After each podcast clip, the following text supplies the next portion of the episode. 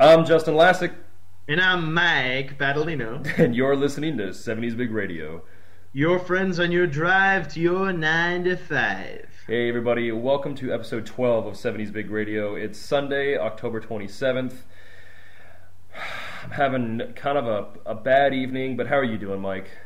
I'm doing fantastic today. Uh, I heard there were some uh, there were some football games on today, Justin. Yeah. Did your team win? Uh, Mike's referring to the Cleveland Browns, which is uh, my favorite NFL team, unfortunately, and they lost to the Kansas City Chiefs. Uh, the only solace in this loss is that it was not a quarterback problem, and I don't want to talk about it anymore. So, uh, my understanding is this past week, Mike, you watched a little bit of weightlifting worlds. Uh, I did. I, I mainly went the cheap route. I tried to uh, watch the free live stream, but it, it didn't go that well, and I wasn't about to pay for Eurosport. So, uh, all things Gregor and all things Gym did a really good job of posting pretty much everything like five minutes after it happened. Uh, kind of sucks because I don't know how to pronounce anyone's name. Uh, but if you go ahead and you uh, just go to all things Gym, you could look at uh, the results from everyone. Uh, there were some pretty incredible lifts. I mean, just starting with I don't really know a whole lot of 69 kilo lifters, but I know the Wait, wait, wait, wait, wait, wait, wait. 60 What's what? 60 what? lifters? six, 69 kilo lifters. Oh, okay. Uh, you know, but the guy who won from China totaled, you know, he totaled 358. He snatched 160, clean and jerk 198, which is Yeah, you know pretty fine. incredible. Yeah, it's that's fine. 69 kilos. And then uh, at 77, uh, Lu, I don't know how to pronounce his last name, but it starts with an X. I don't, I don't know. I'm just gonna botch it anyway. E- Everyone knows what his, who he is, but he's real jocked. He's got huge traps, and Brent really likes him. I'm sorry, Brett. Uh, but he uh, he snatched a world record 176 at 77, and then uh, did 204 on the clean and jerk, and then took his singlet, you know, pulled his singlet down to signal that it, he was done, and he didn't even take a third attempt because he he'd already won by 21 kilos. Oh, See ya. oh. Uh, and then you know the the 85s were uh, were a little bit closer. There were some guys within in the top five, top four were within 10 kilos of one another. Uh, some huge lifts there. And then uh, in the 94s, uh, Ivanov, I think that's how you pronounce it. He uh, he clean and jerk 222. See ya. Pretty uh, pretty awesome, and he won by about five kilos. And then I think I can't remember if it was yesterday or today. I think uh, I think yeah, 105s I think were yesterday. But anyway, they got uh, the guy from Uzbekistan, uh, Nuru, uh, not not going to pronounce it. Uh, You're doing snatched- well so far, yeah. he snatched 190, clean and jerk 235, which is pretty epic. And there's a real sweet picture uh, that Nate from Hook Grip took. I mean, he took Nate from Hook Grip has been taking ridiculous pictures. If you don't follow him on Instagram, he takes insane, you know, pictures of all these lifters. Uh, just like just in the best positions, you know, just with the uh, just he captures the raw emotion of weightlifting better than I don't know, I guess anyone. Uh, but yeah, right after the 235, I guess he doesn't normally get really excited, and he got really, really fired up after that. I mean, he clean and jerk 235. It's pretty awesome. Uh, and last, you know, we had the uh, the super heavies that lifted today, and I watched some of their lifts, and the uh, the Russian Alba Albajov, something like that. I don't know, Snatch 209 and did uh, 255 clean and jerk, which yeah, that's pretty awesome. So that's that's very heavy. Uh, but the uh, the coolest thing about the uh, I think the super heavies was this. Uh, he was either 21 or 22, uh, an Iranian fella. He snatched 203 and then he went for a 261 clean and jerk for the win. Uh, and he cleaned it. He got the jerk, but when he went to bring his right foot forward, he uh, he wasn't able to recover it. But still, 21. Yeah, I think he's 21 or 22 years old with a 261 clean and jerk. That's pretty freaking awesome. So. Yeah, uh, apparently Iranian uh, super heavies are kind of good. I remember watching uh, Rezazadeh Salimi. uh, Rezazadeh- uh, yeah. power clean 200 kilos and land with his knees straight. See ya. yeah. okay, we just had some uh, technical difficulties. We were talking about weightlifting and we got to talking about Rezazadeh. We were talking about lifters making really big lifts and we were going to lead into talking about people online, like in Facebook and, and 70s Big, talking about how they were comparing themselves to these lifters, right, Mike? Yes, uh, a lot of times what you're, you'll see is you know people will see an amazing lift like lose you know his 176 snatch at 77 kilos and they'll go, man, I should just quit. Uh, Justin, do you think that's the right mentality? Just uh, if it, I mean, obviously some people are just joking, but some people, some people really take that seriously. Uh, what do you think?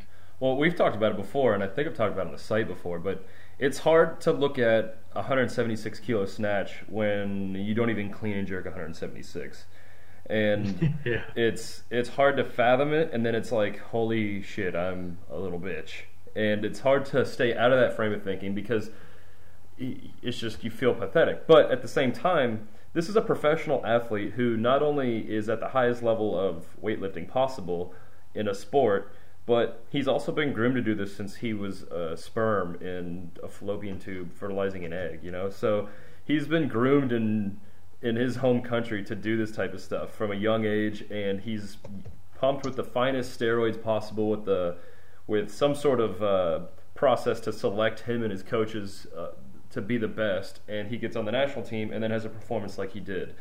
You know, so obviously it's not intelligent to compare yourself to a professional athlete because we don't sit here and compare ourselves to NFL players. You know, so. Uh, it's just not productive. You use it as a source of inspiration, uh, but when in doubt, you can say, all right, what is uh, what's three quarters of my body weight?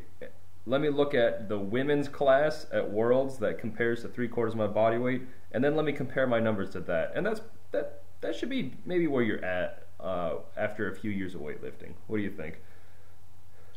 Uh, I just think that you know, I, I, mean, I was just I was actually looking up online. I think he actually hasn't been weightlifting that long, which is uh, yeah, in this particular instance, kind of insane. It's nonsense, erroneous. It, it, it's ridiculous that he's as good as he is. Uh, I forget what he did.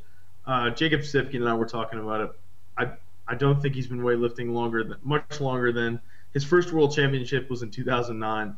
But uh, yeah, and he won a gold. Well, still, he's anyway, a genetic he's a genetic freak. We'll right. Get, we'll he, he competed in another sport. He competed in another sport, and he was good at it. I, I, forget what sport, but he was good at it. And you know, he's been athletic for his entire life, and he's yeah. obviously. I mean, not every 77 that even gets to that level is going to be that good because a weightlifting world record is, you know, uh, hard to come by. I, I don't want to say it's more impressive than powerlifting, but in powerlifting there are so many federations you know so that you see a lot of people say oh that's a world record well in weightlifting it's either a world record or it's not yeah the only so, way that it's uh, the only way that you can kind of poo-poo the world record for weightlifting is that they changed over the weight classes and kind of threw out the old records so like a 263 yeah. clean and jerk by yeah. Rezazadeh is considered a world record whereas it, you know 265 has been done several times and 266 was done by Taranenko so Taranenko yeah so, but anyway, the point that, uh, that I'm trying to make, and the reason I want to talk about this is that you know you can look at these guys and you can be blown away by their lifting, uh, and you can realize that no matter what, I mean, unfortunately, you're probably never going to get to that level. But what you can do is you can reach the potential that you you know that you're able to reach. You're gonna you're gonna hit a limit at some point. Uh, you know, drugs are obviously going to get people past that point. Uh, you know, and obviously there's a lot of drug usage. Uh, in certain sports at certain levels, but uh, even you know naturally, I mean, you're gonna hit you're gonna hit a, a, a peak at some point in your life, and uh, you know it. You just have to accept that that's going to happen, but you can be get pretty damn strong. I mean, there's nothing wrong with only snatching. I say only, but only snatching 150 or 160. You know, that's still pretty damn impressive. You know, we're only clean and jerking 200.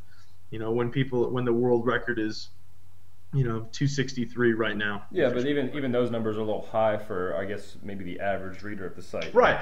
Right. And and high for me. I've never cleaned or you know snatched or clean jerked those numbers, but yeah. Um, but basically, that lifting is not about comparing yourself to the best. Lifting yes. is about reaching your potential, like Mike said, but it's also yeah. about the the process in getting there because the process provides as much of a learning experience as the end state of being happy with with a strength state. But strength training is a process, and it always will yeah. be.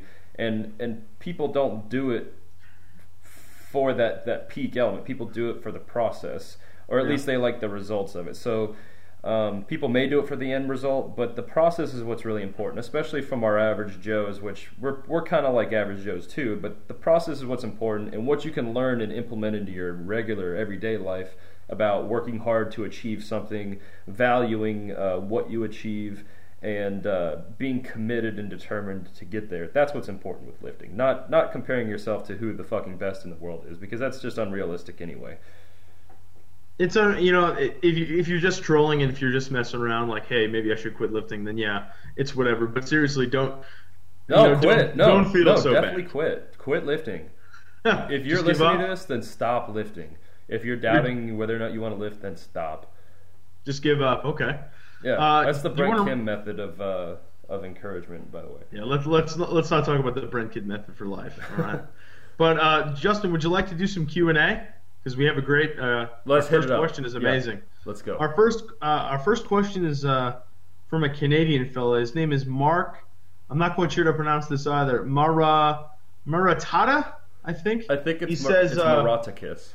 uh, Maraticus. Okay. Uh, well, he asks, "What is best in life?" Uh, well, that the obvious answer is to crush your enemies, see them driven before you, and hear the lamentations of their women. Interesting. Uh, it sounds as if someone said that before you, but uh, you know, quotations are cool. No big deal.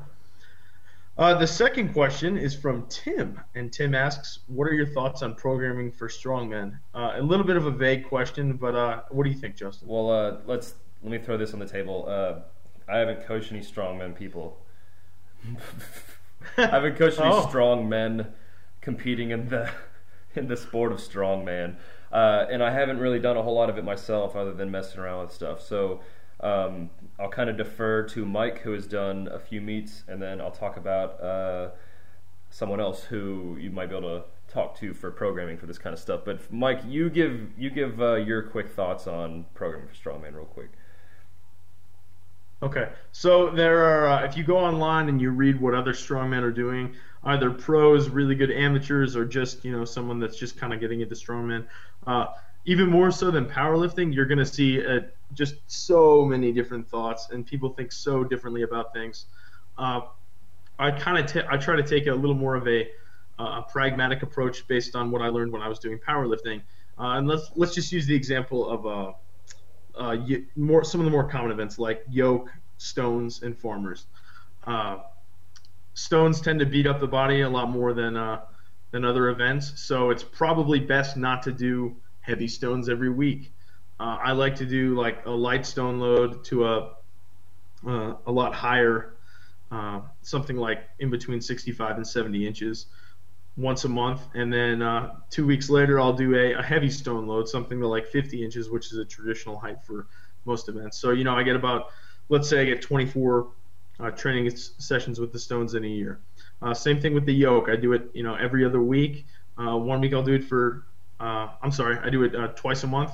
Uh, once I'll do it for you know for speed because you know speed with the yoke is very important, and then uh, maybe I'll go a little bit heavier the next time depending on what I'm doing. My point is you have to you have to have a process for it. You have to know what you need to improve, and you can't. I mean, you can't go heavy all the time. Contest weights. I mean, strongman is, you know, there's a lot. You're doing it for reps. You're doing it for max lift. You're doing it for time. So you need to know what you're training for. You need to know what you're weak at, uh, and you need to not, and you need to improve your other lifts as well because. Justin, have you seen a, a lot of overhead pressing in strongman events? Would you agree there's a lot of overhead Yeah, it's kind of it's an it's one of the inherent events. Right. You know, and, and Justin, you know, myself, we all agree that, you know, in powerlifting too, you need to have overhead pressing. So even more so in strongman where it is a contested event. So look out there. There's a lot of different information, and uh, I think Justin has someone else that uh, you can talk to that he wants to discuss real Yeah, quick. and there's a another thing that uh, Mike would could probably expand on this. We could probably talk about it for a long time, but is uh, you obviously have to get um, some specific work with the implements themselves. And I know that was uh, something that you uh, learned a lot by t- talking with strongmen and like kind of doing them at the events and kind of learning uh, how to use certain implements. You know, you got the you know large dumbbells, you have logs, you have axles, you have um, you have fat bars for deadlift. You have different types of uh, carrying mechanisms for uh, for farmers carry. You have different Mhm. types of yokes. So getting uh, getting a spe- specific work with these things is important. It's kind of like weightlifting in the sense that you have to get specificity with it, but at the same time, that specificity is draining. It's not just skill work like football or an athletic based sport um, where you can just uh, do agility or like run plays without getting particularly physically drained. It's, it just requires a lot out of you. So the main thing is you kind of have to place, um, you know, maybe place the heaviest events at the end of the week, rotate them weekly is kind of how Mike is going about it, and then. Uh, you know, you with the less stressful events, maybe you could work on them prior to your lifting session if they're your priority.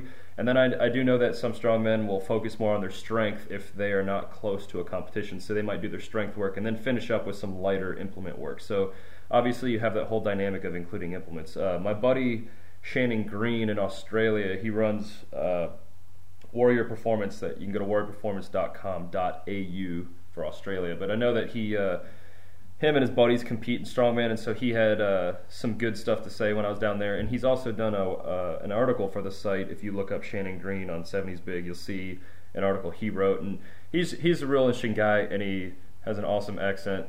And uh, so he, you could go find Shannon Green if you want to hear more, but we're going to kind of leave this one alone because we're Mike's. I, th- I, think Mike has a good mind for programming in general, and he can talk more about it. So if you want to find Mike, uh, Mike at 70s Big.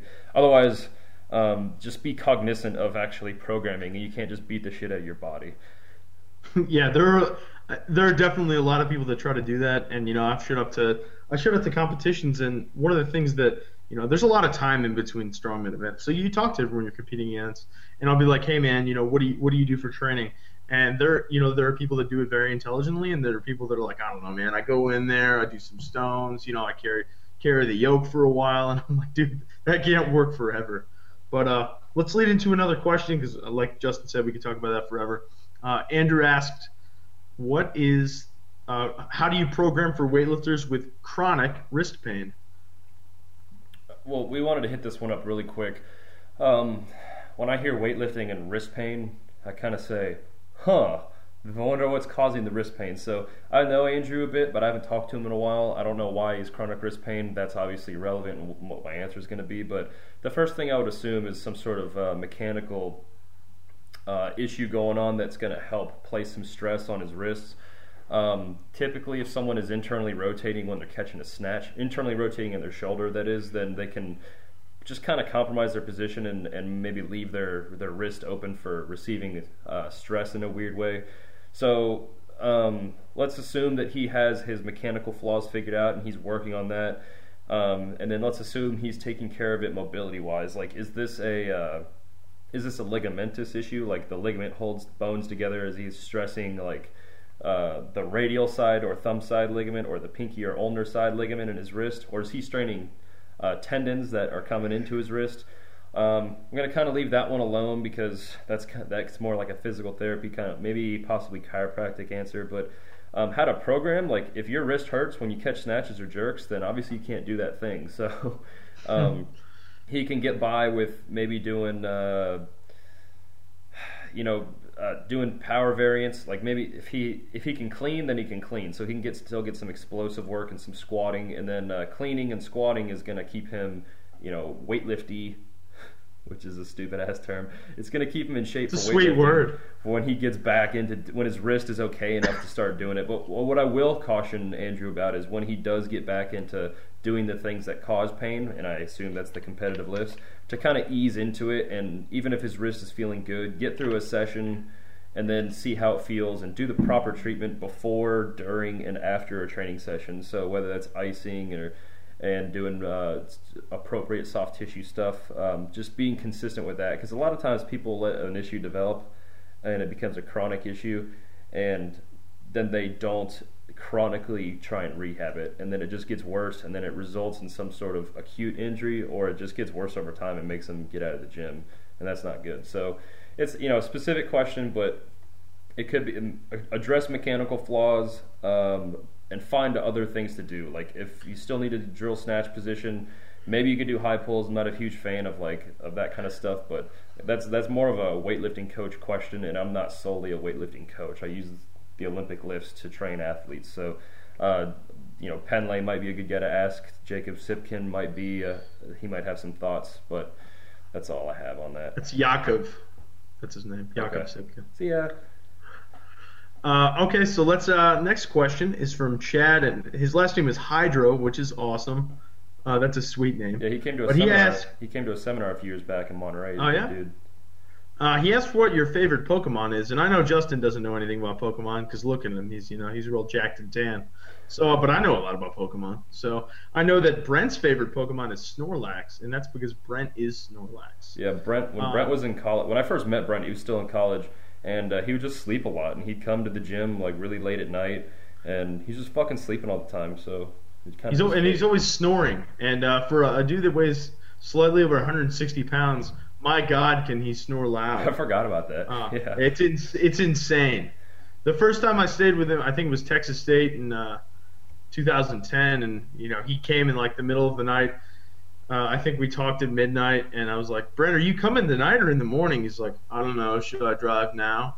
And I was like, "Yeah, I guess." And he got there at two in the morning, and uh, he fell asleep immediately. And like four o'clock, I woke up to this deafening roar, and I was like, "What the hell is going on?" And I got up and I looked at Brent, and I was like, "Man, that's that's Brent snoring." I was like, "That's a problem."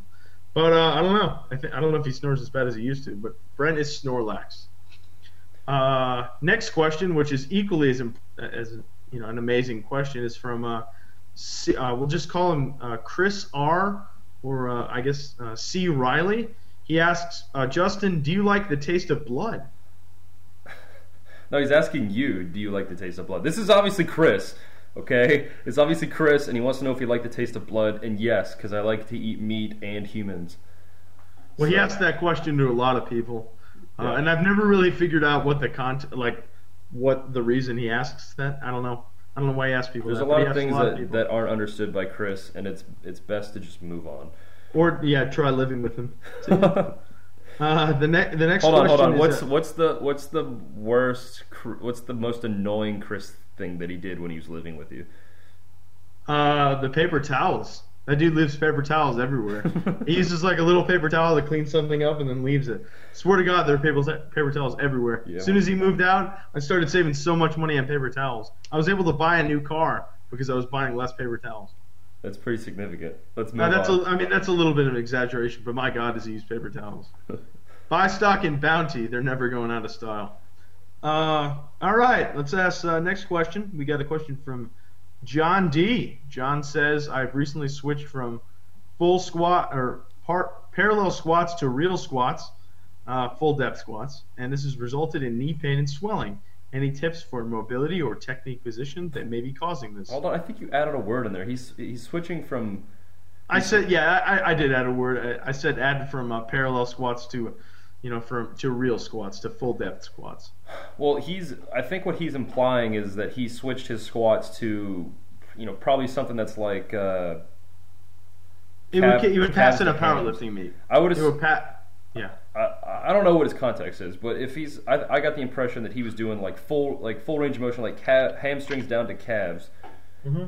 and that's like that's like bottoming out and catching a clean in the deepest position. No, no. I think I think what he's saying is he used no. He's saying he switched to full depth from parallel. So he used to. Uh, he Just used go to down to parallel at- where like his hips were technically his acetabulum or his hip socket Yes. was a little bit above and didn't like meet a powerlifting standard. now he's hitting depth. Now he's hitting All depth. right, and fair now, enough. now he's having. And pain. so what I'm gonna, uh, what I know that John's doing without having to see him squat is that he's coming forward in the bottom of his squat. I would bet money on that. If I saw a video of him, I'd probably see it instantly. Um, but he said it resulted in knee pain and swelling. That immediately tells me that uh, that it, whatever the reason, he's he's basically going down, and instead of like going down and keeping his knees where they're at from like halfway, like the halfway point of your squat when you're going down, your knees shouldn't move forward or back. And what he's probably doing is that he's going down, and then as he settles to to get his hips slightly below parallel where we want them to be, whether we're talking high bar or low bar, eh, his hips are his hips don't have the mobility, or he's not getting his knees shoved out, whatever. But I'm assuming it's mobility because that's the the case with most people. But his his hips are tight, and so his knees will shift forward at the bottom, and he goes forward in order to achieve that last few inches of depth. Um, so I would have to assume that he's got anterior or, or on the front of his knee pain, and that's just going to irritate maybe his suprapatellar pouch, which is just that area right above the kneecap where all the, the quadriceps tendons come in and they attach on the top of the patella or the kneecap, and then there's a ligament that attaches the bottom of the patella down to the front of the shin, which is the tibial tuberosity on the tibia. But um, so basically, that area is probably irritated because his knees are going forward and he's getting a lot of anterior or or front side stress on his knee. So. Um, if you are following what the fuck I just said, then he's just got stress in the front of his knees because his knees are going forward at the bottom of the squat. And so what he needs to do is learn how to engage his hips. So if he's low barring, then that's going to be kind of like a uh, emphasizing uh, keeping his knees where they're at and not letting them go forward at the bottom. So he's going to have to, to sit back a little bit, and then uh, that might be uh, due to not keeping his knees out. So if your knees come in at the bottom of a squat, then they're also going to go forward a little bit, and you're going to run into that anterior or front side knee pain.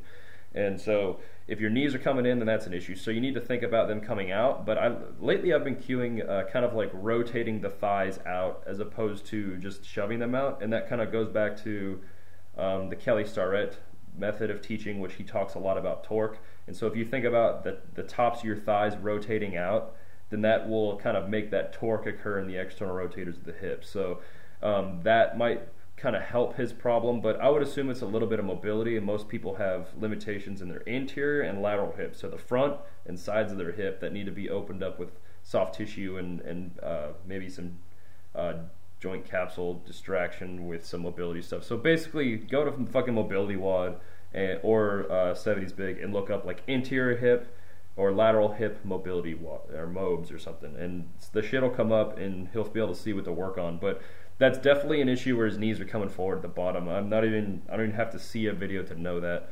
Um, so he needs to learn how to engage his hips. If he's high barring, then he's gonna it's it's a little more ambiguous because with with low bar you can kind of say push the hips up out of the bottom, and that'll get some hamstring contraction and, and pull back on his knee to have more. So the hamstrings will pull back on his knee and not cause as much forward stress if that makes sense. So in other words, if you're following the anatomy, posterior uh, tension is going to reduce the anterior tension and have more of a net force of zero at the knee. So if you don't know what the fuck I said, don't worry about it. But but uh, driving the hip, pushing the hips up out of the bottom of, of a low bar squat will help um, that knee thing. But if the knees are going forward anyway, then two things are going on.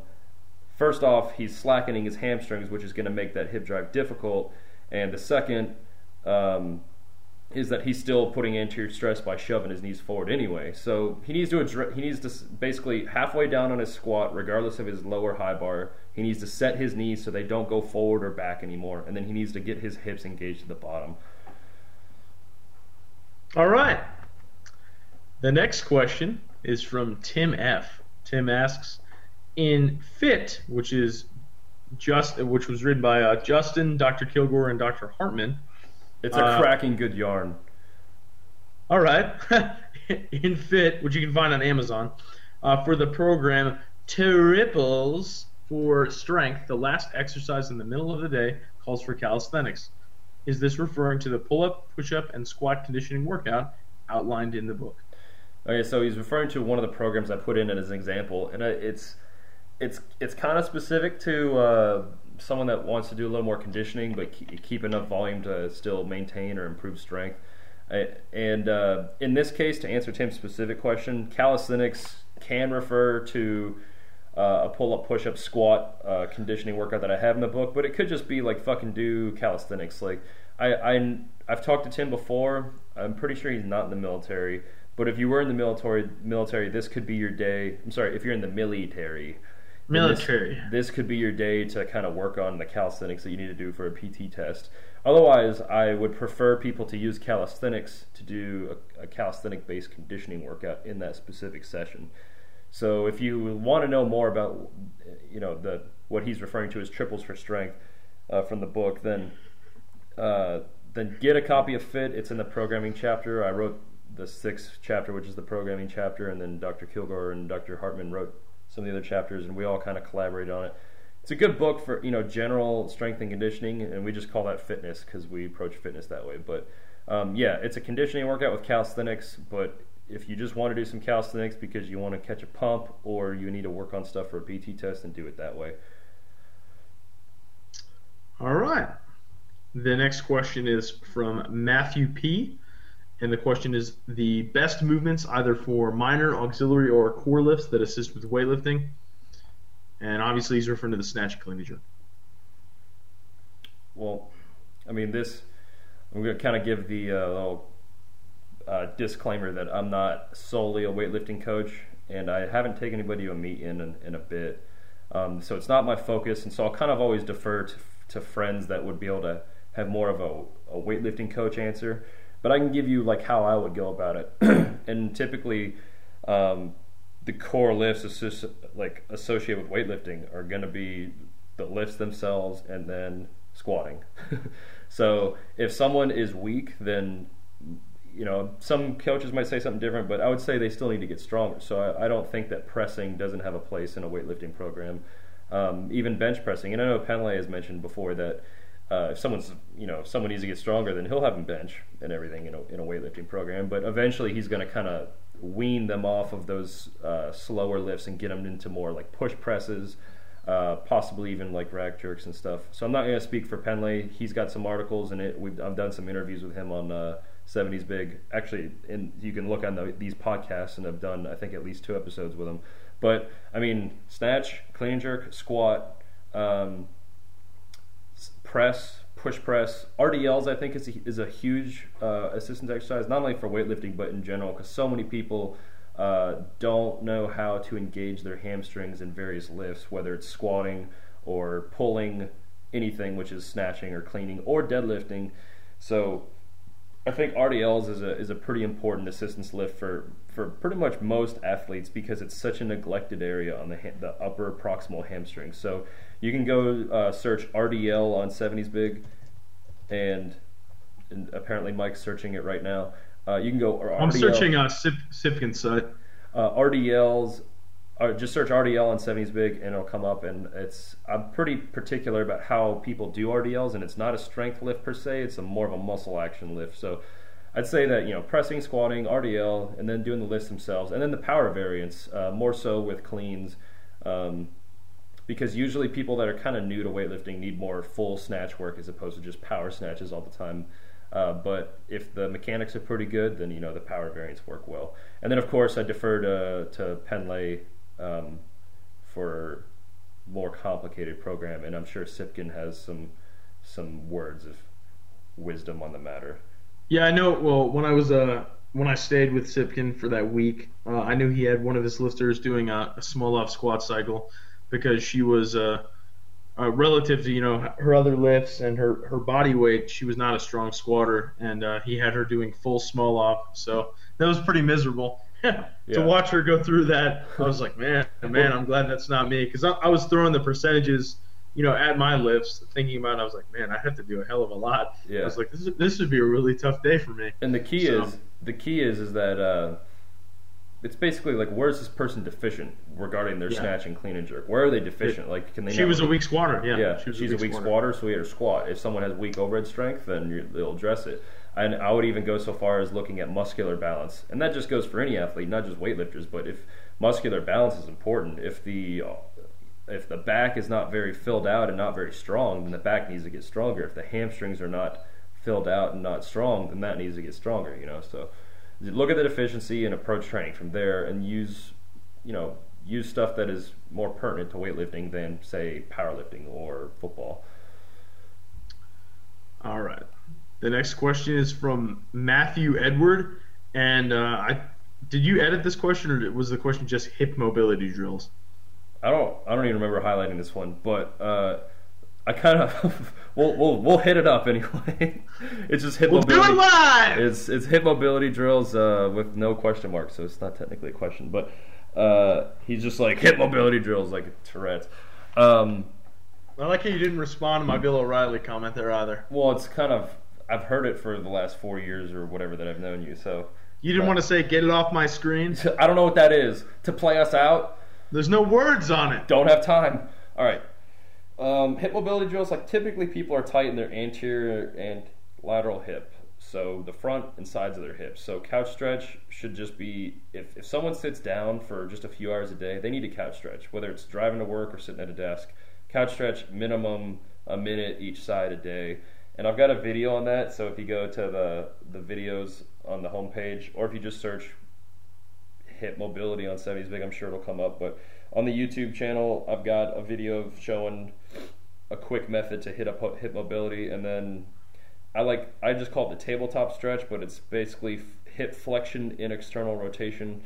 Um, you can, you know, your your your legs coming up and it's horizontal with the ground, and you're you're if you're lifting your right knee, I mean your right leg up, your right knee is going to be facing to your right because it's like sitting on a table. That's real important for opening up the lateral hip. But you know, it's kind of getting too specific. Like lacrosse ball these areas, work on them with whatever tools you have for soft tissue, and open them up with some stretching. And and I, I like uh, movement prep stuff prior to a training session, especially if someone's um, pretty tight. So like Samson stretches or like lunging out and and and rotating the torso while while in a lunge uh, with the arms overhead. I like stuff like that too.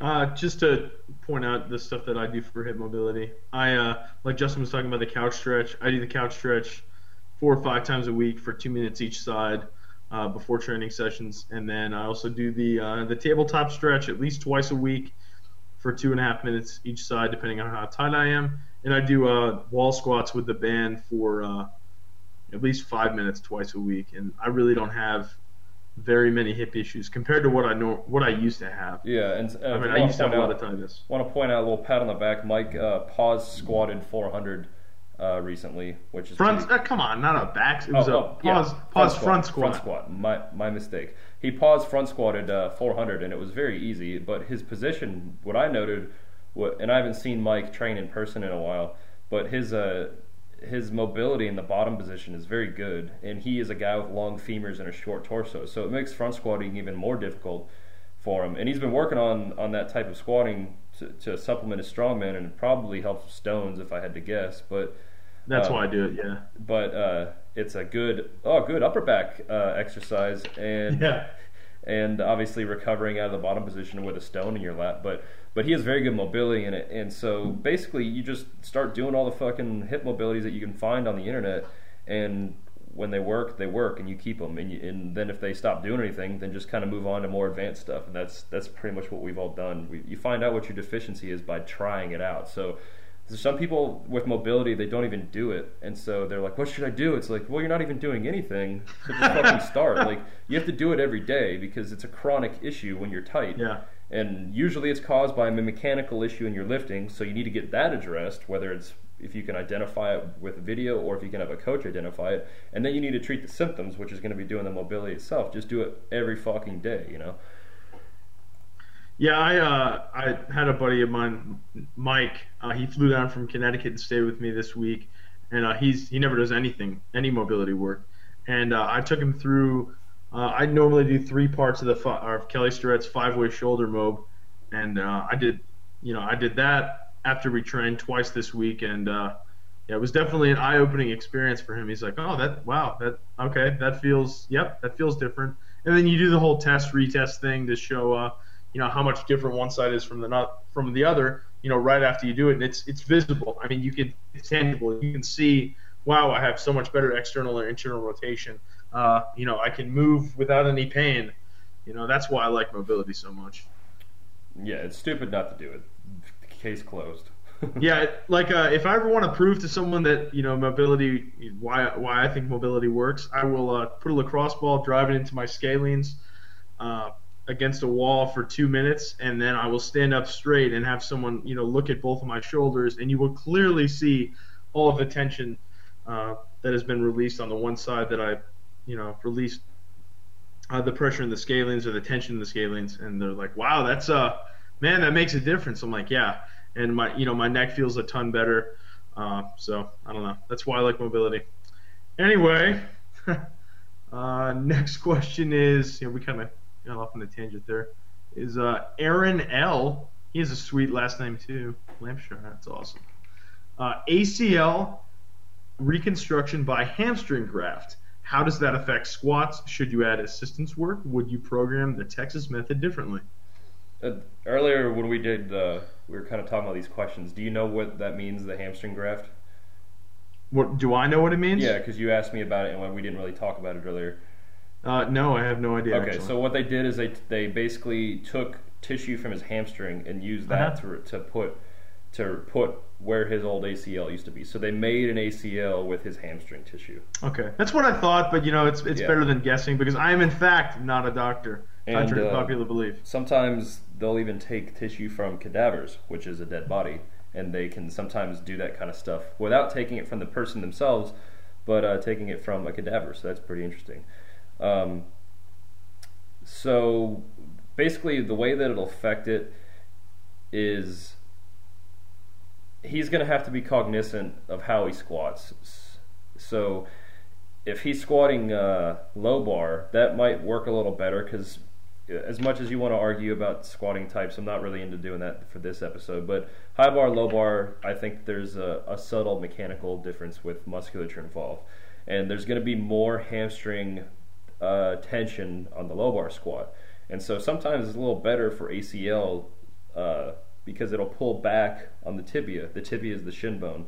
And the hamstrings come down and attach on the sides of the tibia. They cross the knee and then attach on the sides and kind of wrap around almost to the front of the tibia. And so they pull back on it. And what the what the ACL does is it resists anterior displacement. So it's resisting that tibia moving forward. And so any anterior or forward movement or resulting knee, uh, knee force is going to kind of irritate that structure.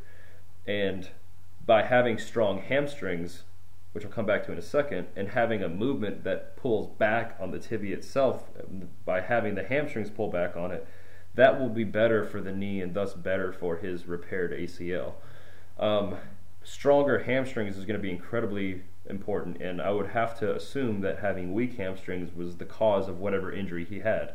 I mean, if he took a helmet to the knee or something, then it's not really a hamstring strength issue; it's you know acute trauma. But um, by having strong hamstrings, then he's gonna help stabilize his knee a little better. So right away, I'm thinking RDLs, like quality RDLs, where he's pushing his hips back, feet are flat, he's getting proximal hamstring stretching and contraction, and just a linear progression with those. Maybe even twice a week, beginning and end of the week. Uh, that would be my priority if I fucking tore my ACL.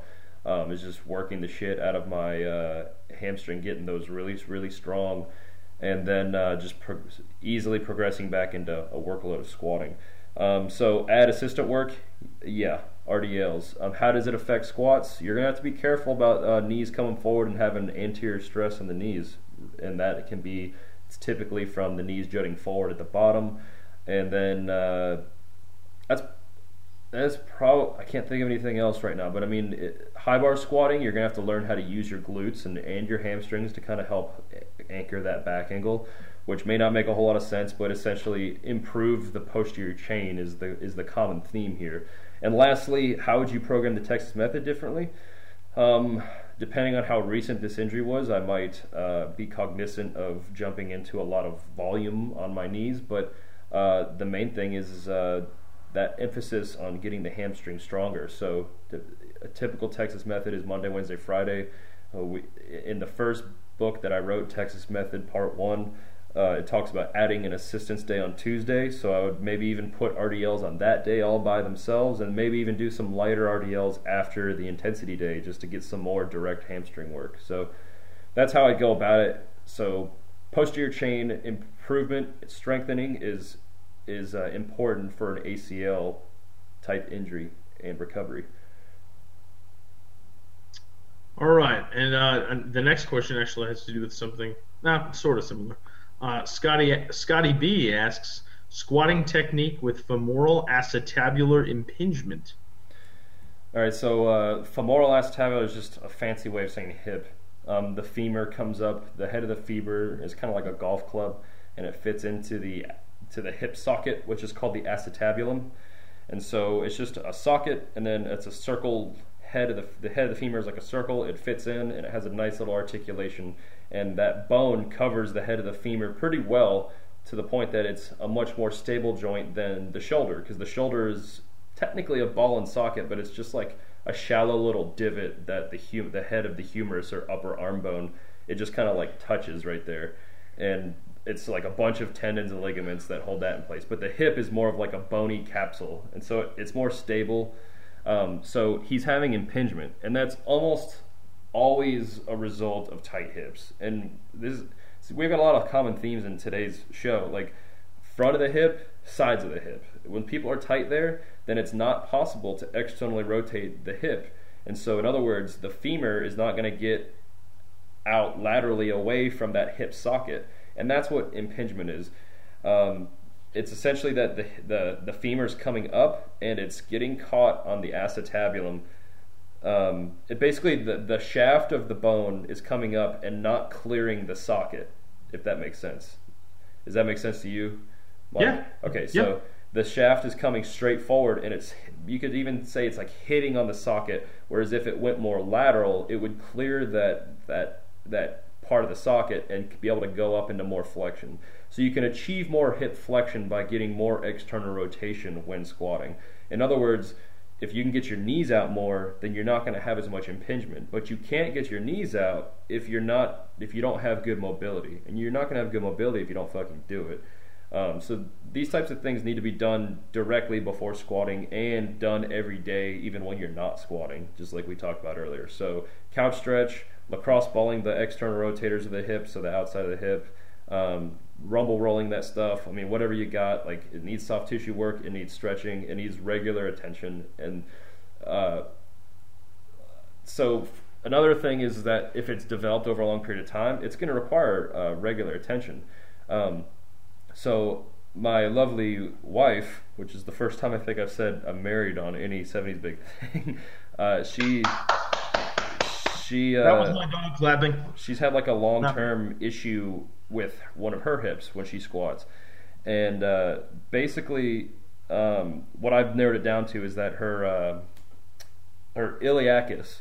Uh, it's uh, similar to the psoas, but it attaches on the inside of the hip. I'll save you guys the fucking nitty gritty details, but basically, like I'm having to like work on that a couple times a day, and then having her kind of move it uh, full through a full range of motion. But it's not like you you work on it and it's fixed. You got to work on it over time if it's a chronic issue. So, um, hip impingement type shit is just like a jelly dick way of saying you have shitty mobility. And so I don't know if that's been diagnosed or if he's just using a term he found on the internet or if he actually likes and uses those terms like me.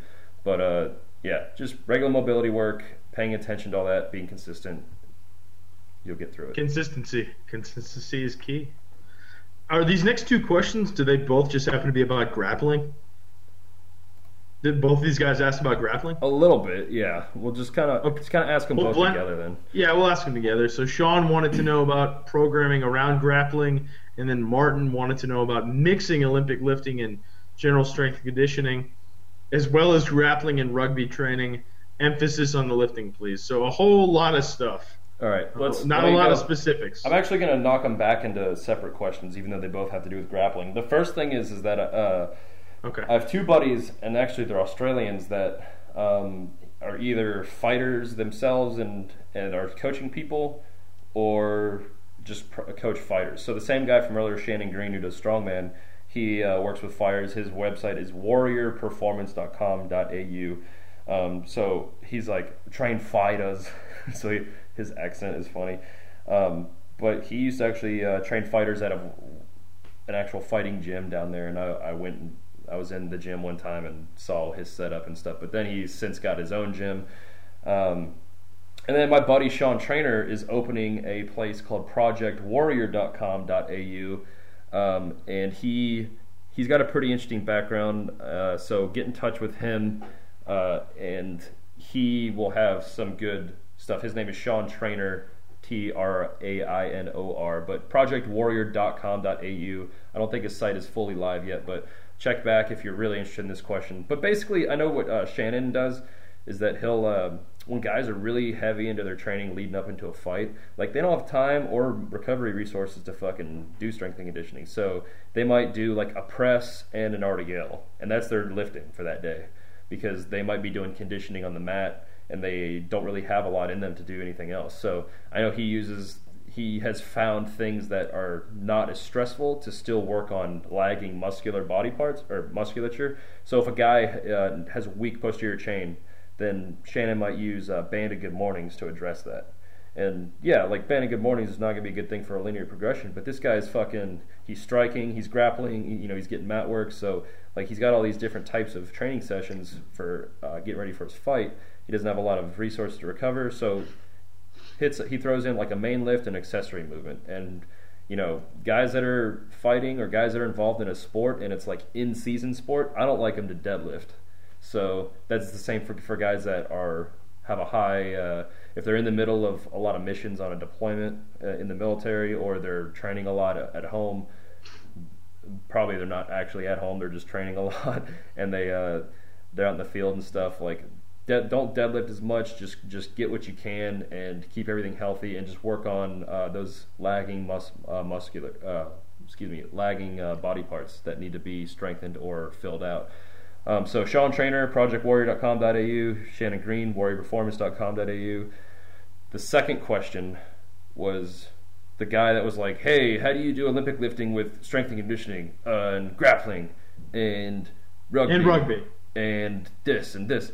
And so this is kind of related um, to.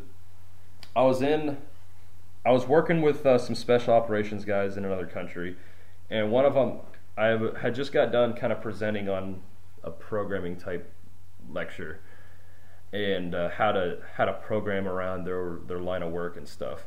And he came up and was like, you know, I'm training uh, for this type of selection, and uh, I'm getting ready for a fight, and I'm doing you know CrossFit at the same time, and I'm and uh, doing this.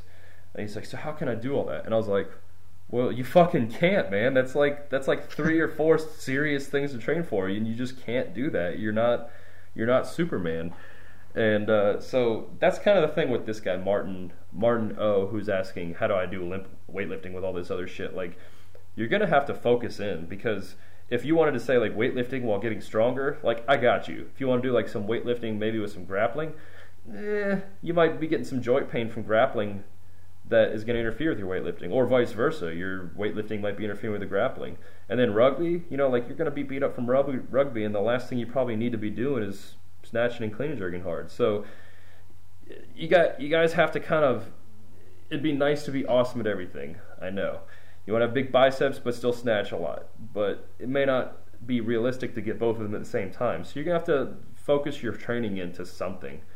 And so that's why we say, hey, sign up for this fucking competition, sign up for this meet, because it focuses you, and then you're like, all right, instead of fuck around itis over here with the dumbbells every day, I'm actually just gonna do my my lifts for powerlifting and get the fuck out and go get some good rest. And that's gonna be the best thing for you is just committing to one thing at a goddamn time. Even if it's fucking four four weeks of all right, four weeks of weightlifting, and then I'll I'll fucking do four weeks of stuff that whatever I can get while I'm focusing on this grappling competition and then I've got this rugby season coming up that's three months long, so I'm just going to kind of squat, squat and press twice a week just so I can stay up on those. You know, like set it up like that. It's unrealistic to fucking try and hit all of it at once. So while I was uh, listening to the last part of that, because uh, I saw that you mentioned rugby training again, and we were just talking about a bunch of Australian fellas. I'd just like to interject with something really interesting, if you're still with us right now. Uh, yeah, do you know who Warrick Brant is, Justin? Do you remember him? You did an article on him a few years ago. What'd you say? Yeah, yeah, yeah. You, you, yeah, Warrick Brant. You remember him, Australian yeah. strongman? Uh, well, he tweeted yesterday that he wants to front squat 800 and uh, set an official world record at the Arnold next year. For the front so squat? yeah, in the front squat. And I know he has a he has a rugby background and he's a uh, ridiculous front squatter. But uh, the, how do you set an official world record in the front squat? I don't know. I guess I don't know. I guess he'll just be like this guy fucking did a legit front squat and with 800, and he has done more than anybody else has, so he's the king. yeah, I don't know. I, I, just you know we were talking about Australians and uh, and rugby and I don't know. It led me to think about Warrick Brant. But uh, let's let's get to our last question yeah. here. Uh, from Chris L. Chris asked on the Texas method how to tell when to up the volume dose versus to go on to the next progression, e.g., to drop from intensity day triple triples to doubles. All right, so this uh, this question is, of course, addressed in the books that I have out. So there's Texas Method Part One. This is going to be more uh, related to the Texas Method Advanced. Maybe Chris has the book. I don't know. I've I've tried very hard uh, to make it very clear on how to uh, transition from these. Not saying Chris is doing something wrong if he has the book, because there's always going to be questions about a book, no matter how thorough you try and make it, especially with something as dynamic as programming. Um, and arbitrary uh, as programming. But uh, in this case, he's kind of talking about I've got a system set up where once your intensity day is like slowing down with a given weight, then you're going to kind of shift your intensity days. So basically, you're going to run fives on your intensity day. So you're doing a five rep max, and then when those like basically come to a halt or they're not progressing anymore, you shift to triples, and you're you're basically going to go through. Uh, a, a, progression of getting as heavy as you can. Uh, wait, a heavy triple every week until that slows down. And by slowing down, I mean like you come to a grinding fucking halt in your progression, or like you're grinding out your last rep each yeah. week, and you're like, next week, I don't know if I'm gonna fucking get these triples. So then, right. it might, then it might get to the point where you miss a triple, and then you might take like a deload week, and then you might get back into it, or you just kind of the next week start doing doubles. So mm-hmm. the idea is that if you are dropping the amount of reps you're doing on your intensity set, then you're going to be able to do more weight because that's how it works. you know, you can do more weight for fewer reps. Um, so he's asking like, how do you know when to do that? And it's just like it's kind of already explained it. Once start, the progression is slowing down, like you'll know, like man, that that uh, that triple is better than it was two. Like it was easier than it was two weeks ago, but it's ten pounds more. Then you know you're kind of on the right track with that volume and intensity uh, discrepancy, and we talked about that in the last episode.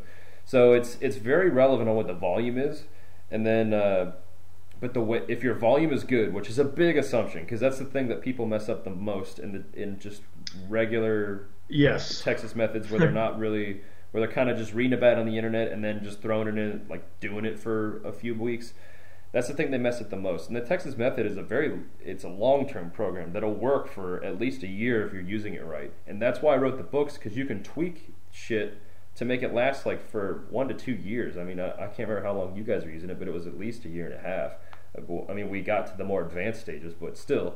So, you know, once your shit starts slowing down, then, you know, switch to the next rep scheme. And then eventually you're going to have to kind of tailor that rep scheme to whatever you're getting ready for. Like we did, we used it for you guys on powerlifting. So we eventually found for a while that doing ascending doubles was very similar to doing to doing uh, three rep three uh, attempts at a meet. So when for bench, if we knew that you guys could double something, we knew that you could probably pause it. And you did three of those in training, so it was like you were kind of doing like a little mini meet, and that was good for getting adapted to to powerlifting, getting you guys so you weren't tired on the third attempt. But you know that's not going to work forever. Nothing ever does. So uh, just use some sense when you're when your progression you're trying to run fives as long as you can when it starts slowing down or you miss the last rep then it's time to shift it and and go to that next uh, rep scheme all right well that is it for questions. Uh, i just want to add a couple more things and then turn it over to justin to finish it out. Uh, yesterday uh, Brent Kim uh, for those of you who read his log uh, mope mope uh, brent did a meet yesterday. Uh, Brent snatched 107 on his second attempt, and then on he got called for not waiting for the down command after snatching 111.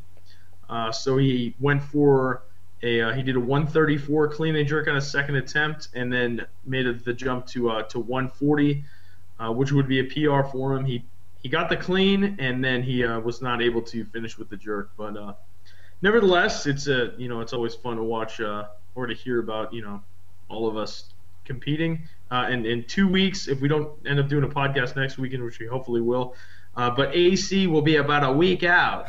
Uh, next week, uh, AC is doing a meet. Um, I, I, know it's I think it's in Georgia, but I don't remember. It's a it's a pretty big regional meet, I believe. It's a USAPL meet, yeah. I think. Uh, yeah, it's a USAPL meet. Yeah, Josh Roars so. at Quest Athletics. He's a good dude. I think he's running the meet actually, and they uh, he's a good dude. It'll probably be a well-run meet, and AC will be competing, and he'll probably have a lot of fun. Um, but AC's so, set up right now to he's looking like I mean he's he's feeling good, so it's looking like he's going to PR on all three lifts, which would be awesome. Because AC has had some really bad luck on his third attempt deadlifts for the past had, yeah, like yeah. Also a lot of bad luck with just training, and then Brent had a lot of bad luck leading into his meet. He got he got the plague about a few weeks out, he got. He's got herpes Yeah. Yeah, he has. He got meningitis or something. Not really, but he he had some horrible sickness for a few days, and then uh, uh, then he had some other stuff going on where he didn't get to sleep or train, like basically leading into the meet. So I was bummed that he didn't get that. He's probably gonna be pissed that we talked about it. Yeah, it's Yeah. cool though. He, you can read Mobility Wad and see why he's pissed at everything all the time. But that's all we got today. You can find more of this nonsense on the 70sbig.com fan page or 70sbig.com itself. The Twitter is at 70sbig. Give us a shout if you want to chat. Uh, been busy with stuff going on in life, so there hasn't been a whole lot of whole lot of going on there. But glad to do these podcasts. Glad to answer some questions, and uh, just keep on the lookout for uh, the, when we accept more questions for the next episode sometime this week. And uh, you got anything else, Mike? Uh, see ya. Later.